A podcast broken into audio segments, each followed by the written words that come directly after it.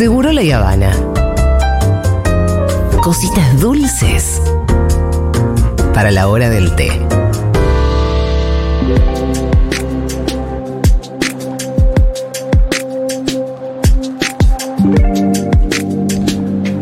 Bueno, se acerca el final de enero, comienza febrero, aunque enero es un mes eterno, siempre se habla de lo largo que es enero, y hay algo que nos llama mucho la atención de este lado del charco, que tiene que ver con la murga uruguaya. Una murga que uno admira y le parece increíble. Eh, hay muchas cosas que llaman la atención ahí, al mismo tiempo hay cosas que uno desconoce, pero entiende que hay como una diferencia respecto de lo que sucede acá en el carnaval. Al mismo tiempo, uno siente que acá de a poco van apareciendo, o a lo largo de los años, eh, fueron apareciendo diferentes expresiones de la murga más similares a lo que hay allá. Pero para hablar un poquito más en profundidad de esto, tenemos a Andrés Alba, que es gestor cultural e investigador en temas de carnaval y patrimonio, y que trabajó durante 10 años en la organización del carnaval uruguayo. Ahora tiene un proyecto muy interesante que se llama Las Mil Esquinas, del que vamos a hablar.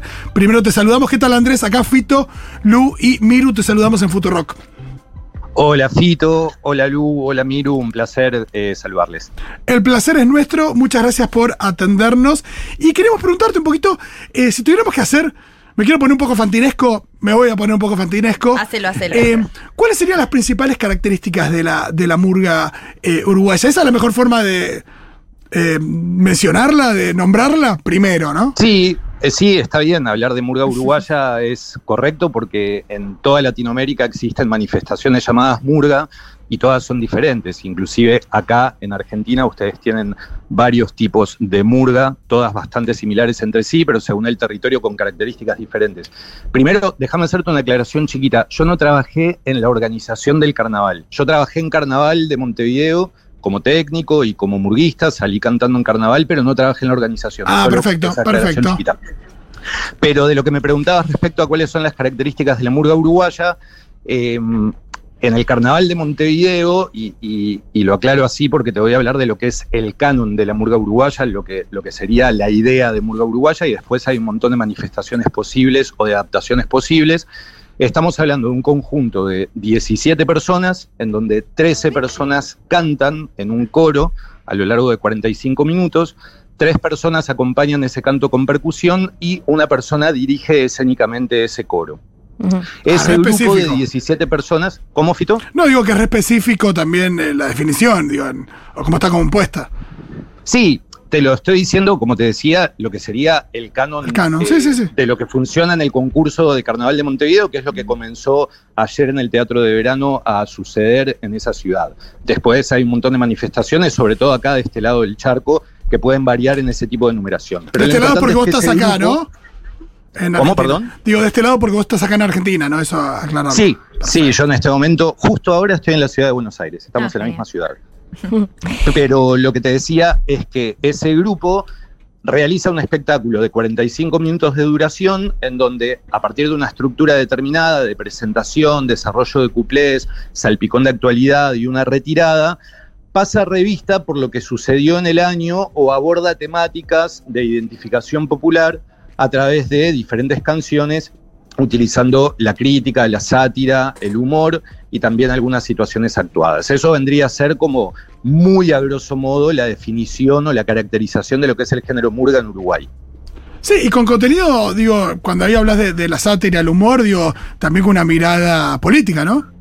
Sí, una mirada política y política en el sentido más amplio de la palabra, porque no solamente se reduce a lo que es la crítica de la política partidaria, que, es un componente muy fuerte en la categoría de Murgas, sino también en el abordaje de temáticas que por ahí son más conceptuales o ideológicas en términos políticos y no tanto asociada a cuestiones de, de política partidaria, sobre todo en los últimos años de historia del género. Clarísimo. Andrés, yo te quería preguntar, Miru, ¿cómo estás? Em, ¿Cómo estás, Miru? Primero, o sea, algo más básico, como el carnaval uruguayo for Dummies. Supongo que dijiste que ahora arrancó el teatro, el teatro de verano. que- claro, ya arrancó y sí. es enero. O sea, esto sería. a- el teatro de verano es lo- a lo que le llamamos el carnaval uruguayo. ¿Cuánto dura? Te iba a preguntar. ¿Cómo es el sistema de competencia entre las murgas? ¿Cuántas participan? Y también, ¿cómo se juzga a esas murgas? Tipo, ¿quiénes son los jurados? ¿Qué es lo que re- repasan entre, entre las distintas murgas? Y también, muchas preguntas. Eh, pero si existen murgas que no compiten, pero que igual están, no sé, pasean por las calles, ¿cómo, cómo es la movida ahí? Bien, excelente pregunta. Mira, lo más atípico a simple vista del carnaval de Montevideo es que es un carnaval que dura un promedio de 45 noches consecutivas. El carnaval de Montevideo empezó el 19 de junio con el desfile inaugural del carnaval y va a estar terminando a inicios, mediados de marzo, en función de lo que la lluvia posibilite, porque el carnaval se desarrolla en escenarios que son al aire libre a lo largo de toda la ciudad. Uno puede pensar que son 45 noches de farra, de corrido, de fiesta callejera, de alcohol y desmanes, y no. Lo cierto es que es algo bastante más parecido a lo que sería un festival de artes escénicas, si se quiere. El concurso de Carnaval de Montevideo agrupa cinco tipos de conjuntos, cinco categorías carnavalescas, de los cuales uno es la murga, hay otras cuatro, está la Sociedad de Negros y Lugolos, lo que serían las comparsas de candombe, que eso es algo que acá en Argentina también se, conoce mucho. Y después hay otras tres categorías que se parecen más a lo que en Occidente llamamos comedia musical, que vendría a ser eh, la categoría de parodistas, la categoría de humoristas y la categoría de revistas. De esas cinco categorías, en total, este carnaval están participando 39 conjuntos del concurso de carnaval y de esos 39 conjuntos, 20 son murgas. Por eso es por ahí el género que más se conoce dentro y fuera de fronteras.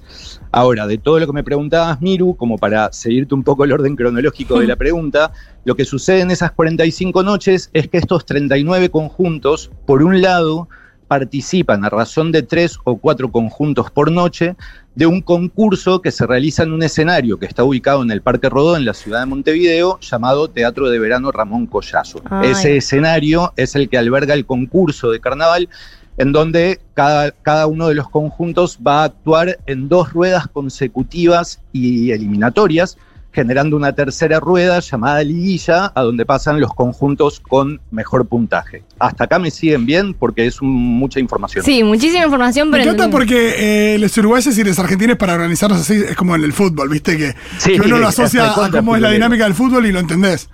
Una liguilla, los mejores terceros clasifican. Total. Totalmente, pero aparte no solo es futbolera la organización Fito, sino que también es futbolera la forma de vivir por parte del público el concurso de carnaval. ¿Y pero futbolera en términos de la rivalidad también?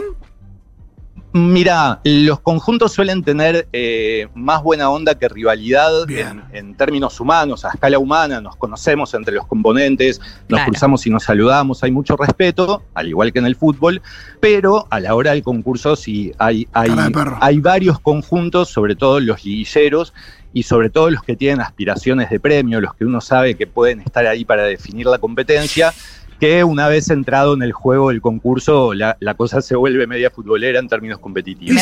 ¿Y se, reparten como, se reparten entre un par o, o, siempre ganan diferentes? ¿O es tipo Nacional y Peñarol? Mira, eso va variando según las épocas. Hubo, hubo épocas de grandes eh, punteros en la categoría de Murgas, por ejemplo, a inicios de la década del 2000 eh, un año sí y otro también ganaban o Diablos Verdes o Contra Farsa, y era un año ganaba una, otro año ganaba otra, y representaban dos formas, dos modelos de hacer murga, y era muy competitiva la cuestión. Después, eh, Agarrate Catalina tuvo como la supremacía, que es una murga que sé que acá se conoce mucho y que también ha estado en la FUTU. este, Agarrate Catalina tuvo muchos años de liderar en primeros premios, y cada vez que vuelve al carnaval se sabe que va a estar en la competencia. Y bueno, y en los últimos años ha estado un poco más repartido en distintos títulos, sobre todo a partir del ingreso de, varias de las murgas provenientes del encuentro de Murga Joven, que es otra política cultural que existe en Montevideo, que se realiza entre septiembre y noviembre, destinada al género murga, pero a personas de entre 14 y 35 años. Murgas provenientes de esa política cultural que existe hace 25 años ya en Montevideo, empezaron a ingresar al Carnaval de Montevideo y empezaron a modificar las formas de hacer y decir, renovando un poco la categoría y colándose también en los primeros lugares del concurso. Pero una cosa que no quiero dejar de decir, para no, no remitirme únicamente al concurso, de lo que me preguntabas Miru hoy, es que durante esas 45 noches de concurso en que hay tres o cuatro conjuntos actuando cada noche en el teatro de verano, en el, el resto de los conjuntos está viajando por la ciudad de Montevideo yendo de un escenario a otro, escenarios llamados tablados, que están ubicados en ah. distintos barrios de la ciudad de Montevideo. Lo que canta Jaime Ross. Claro, ¿Cómo? por eso. La, la de Jaime Ross que canta que no se vaya tan Tablado. de tablado. Los ¿no? murguistas del Los tablado. murguistas del tablado. Exactamente. Exactamente. Bueno, Jaime Rodas, que ha sido un gran responsable de que el género murga se conociera de este lado de la orilla. Los tablados son escenarios eh, populares en su mayoría, si bien hay algunos que son comerciales, en la mayoría son organizados por vecinas y vecinos de distintos barrios de la ciudad. Entonces la gente, cada una de esas, en promedio 45 noches que dura el carnaval, tiene la opción de elegir ir a un barrio cercano a su casa o a un escenario en su propio barrio a ver a qué conjuntos van a actuar esa noche en ese lugar o de pagar un poco más e irse al teatro de verano a ver el concurso oficial de carnaval. Pero es un carnaval eminentemente escénico. Claro. Si bien tiene un par de situaciones callejeras, como lo que fue el desfile inaugural del pasado 19 de junio, o lo que va a ser el desfile de llamadas, que es el día en que el candombe protagoniza fuertemente el carnaval de Montevideo, después en general sucede en estos escenarios, en los tablados a lo largo de la ciudad y en el teatro de verano en el marco del concurso. Che, ¿y vos tenés alguna favorita para este verano que creas que vaya a ganar? O que digas, che, que esta no se la pierdan si llegan a viajar a Uruguay, a Montevideo en estos días. Mirá que me están escuchando uruguayos. Ay, ¿eh? bueno, Lo no te- sabemos, lo sabemos, pero hay que jugársela. No, mira, eh, realmente yo me fui de Uruguay el primero de junio, yo estoy recorriendo distintos territorios del continente visitando lo que son las murgas estilo uruguayo que hay en Latinoamérica, entonces estoy un poco perdido de qué es lo que está pasando en Montevideo en términos de espectáculos. Sí hay murgas que uno sabe que nunca, que, que nunca uno es estafado por Que ese no defraudan. ¿no? Claro, no defraudan. En ese caso, si me tengo que orientar por lo que son mis gustos particulares, creo que está buenísimo prestarle atención y darle oportunidad a lo que son las murgas que hace ya unos años ingresaron al carnaval provenientes del encuentro de Murga Joven. Hablo de murgas como Metele, que son pasteles, como Cayó la Cabra, o murgas más nuevas, como La Bartola, Mi Vieja Mula, o este año que ingresó por primera vez al carnaval, murga debutante, la murga Gente Grande. Pero después uno sabe que murgas como Asaltantes con Patente o La Gran Muñeca Uh. tienen planteles increíbles de murguistas y de creativos y van a, va a valer muchísimo la pena ver el trabajo que tengan para hacer. Grandes nombres. Sí, grandes nombres. Sí. Acá los oyentes preguntan cómo hacen para ir y dónde ven la grilla. Bien, qué interesante la pregunta. En internet está todo porque cada uno de los tablados publica, publica diariamente eh, la grilla de espectáculos que va a estar participando y el teatro de verano que tiene redes en, en todas las redes sociales que hay. Mm. Teatro de Verano Ramón Collazo suele también eh, publicar la, la grilla de actividades de cada día. Ir es ir a la ciudad de Montevideo y preguntar, che, ¿dónde puedo ver Murga? Así es la forma más Uruguay, de- de Eh, a mí una, una diferencia que, que me llama mucho la atención eh, tiene que ver con el vestuario. Acá hay Sí. algo, de nuevo, no, no quiero, digo, generalizar, pero acá hay mucho de eh, escudito de, de tu equipo de fútbol con, len- con lentejuelas, o una imagen de Homero Simpson, de diferentes, no sé, o, o de la renga, como, como si la persona que se viste se pone un poco su, su identidad en términos de consumos, eh, una chala, digo, eh, eh, en forma de lentejuelas a lo largo y ancho de su vestimenta.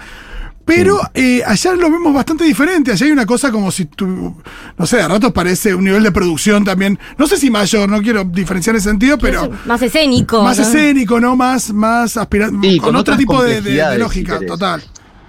Es bien interesante lo que apunta Fito porque cuando, cuando la murga llega al continente y, y llega a cada uno de los territorios del continente, la palabra murga, la idea de murga, que etimológicamente significa, haciendo un reduccionismo muy grande, música mal ejecutada o música ejecutada por personas que no saben ejecutar música o que no, no detentan ese saber, eh, en el encuentro con otros símbolos culturales en cada territorio se fue convirtiendo en una cosa diferente. El desarrollo de la murga porteña tiene mucho de alegoría.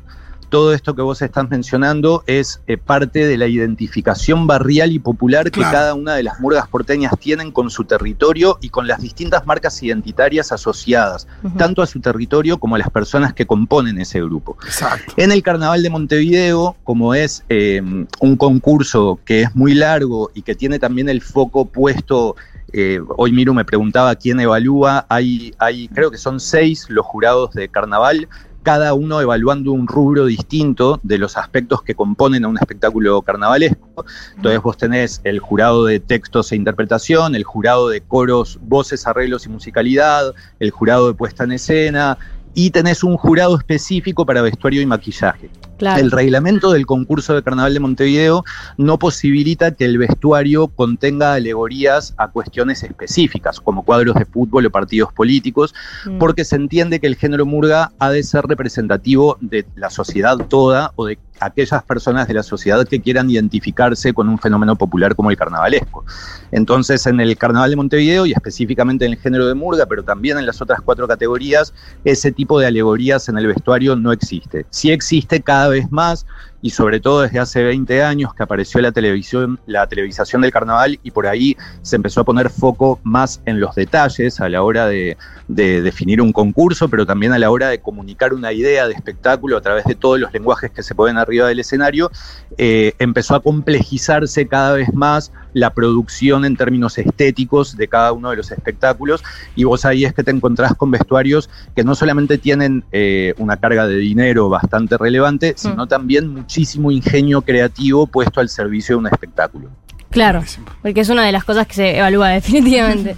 che, y mm, bueno, nos contaban que, nos contabas que tenías un proyecto que se llama Las Mil Esquinas, eh, Sí. que vos analizás como las murgas uruguayas en, en el resto del continente. ¿Entendemos eso? Sí, sí, exactamente. Empezó a pasar hace unos 25 años aproximadamente que empezaron a aparecer murgas a la uruguaya, con el mismo formato de murga que hacemos en Uruguay, hechas por personas que no eran mayoritariamente de Uruguay y en territorios que no eran Uruguay. Empezó a pasar acá en Buenos Aires, al mismo tiempo empezó a pasar en Misiones, en Mendoza, en Lago Puelo, en Chubut, y empezó a pasar también en otros países, en Chile, en Colombia, y eso en, los, en estos últimos 20 años de desarrollo de, eso, de lo que yo entiendo que es un fenómeno expansivo, una marca identitaria uruguaya, estalló, explotó y estamos hablando de que hay alrededor de 200 murgas estilo uruguayo, como se autodenominan las murgas de acá, para diferenciarse de las murgas porteñas y en los otros territorios de las murgas locales,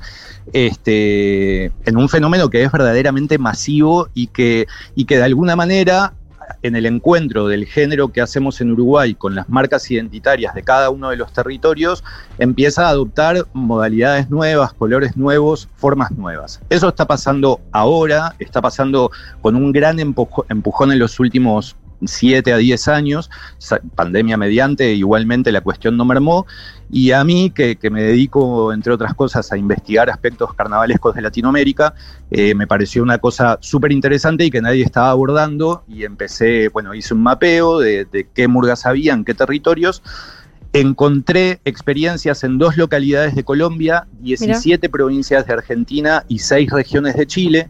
Y lo que estoy haciendo en este proyecto que se llama Las Mil Esquinas, como bien decías, es recorrer todas y cada una de las murgas que existen en todos y cada uno de esos territorios para poder después contar, divulgar en Uruguay qué es lo que pasa con el género de este lado de la frontera. Espectacular. Clarísimo. Muchísimas gracias, Andrés, y mucha suerte en, en lo que se viene, que es todo, todo el verano. Increíble lo que dura. Me impresiona 45 muchísimo. No, sí. noches. E- Eso, y eso solamente el concurso, ¿no? Después termina y empieza que el entierro de Momo, que las actuaciones en teatros, de, que la ronda de ganadores, que las giras por este lado. Eh, realmente tiene una, una preeminencia prácticamente anual el género en, en Montevideo. Si me permiten, aprovechando que estoy hablando con ustedes, quisiera decirle a la audiencia que pueden ver lo que estoy haciendo en la investigación, que básicamente es escribir una crónica sobre cada uno de los grupos en el Instagram de mi viaje, que es arroba de viaje. Y bueno, quiero también aprovechar y mandarle saludos a todos los murguistas y las murguistas y amigues de Montevideo que están escuchando y a la gente de la secta anunciada que si no les mando saludos me van a matar. No, tienen Acá están escribiendo, eh, te saludan. Claro, tienen los mejores nombres eh, las murgas. Eh, no, y además también no, no lo mencionamos, ¿no? Pero en términos económicos y productivos, lo, digo, lo que genera esto, ¿no? Porque hay gente que, que al mismo tiempo va, celebra, consume. ¿Sabes cuántos kilos de yerbas? eh? Es, mira, como actividad económica cultural, es la única actividad económica cultural del país que supera en su periodo temporal al fútbol en Uruguay. Que vos sabés, ustedes saben que la, la presencia de lo futbolístico en la identidad uruguaya es inmensa. El carnaval es la única actividad cultural que supera en términos económicos al fútbol durante la temporalidad en la que el carnaval funciona. Es muchísimo el dinero que mueve el carnaval, no solamente por concepto de venta de entradas, sino también por inversiones estatales, por sponsoreo de empresas privadas. La ruta de del dinero murguero. Exactamente, si la querés rastrear, esa es una investigación de la que yo me corro. Me encantaría que- ver un caso criminal en un juicio, alguien re serio diciendo los nombres. No, porque sí, metele sí. que son pasteles. Muchísimas gracias, Andrés. Te mandamos un abrazo enorme. Muchas gracias a ustedes, Ulises, vamos arriba.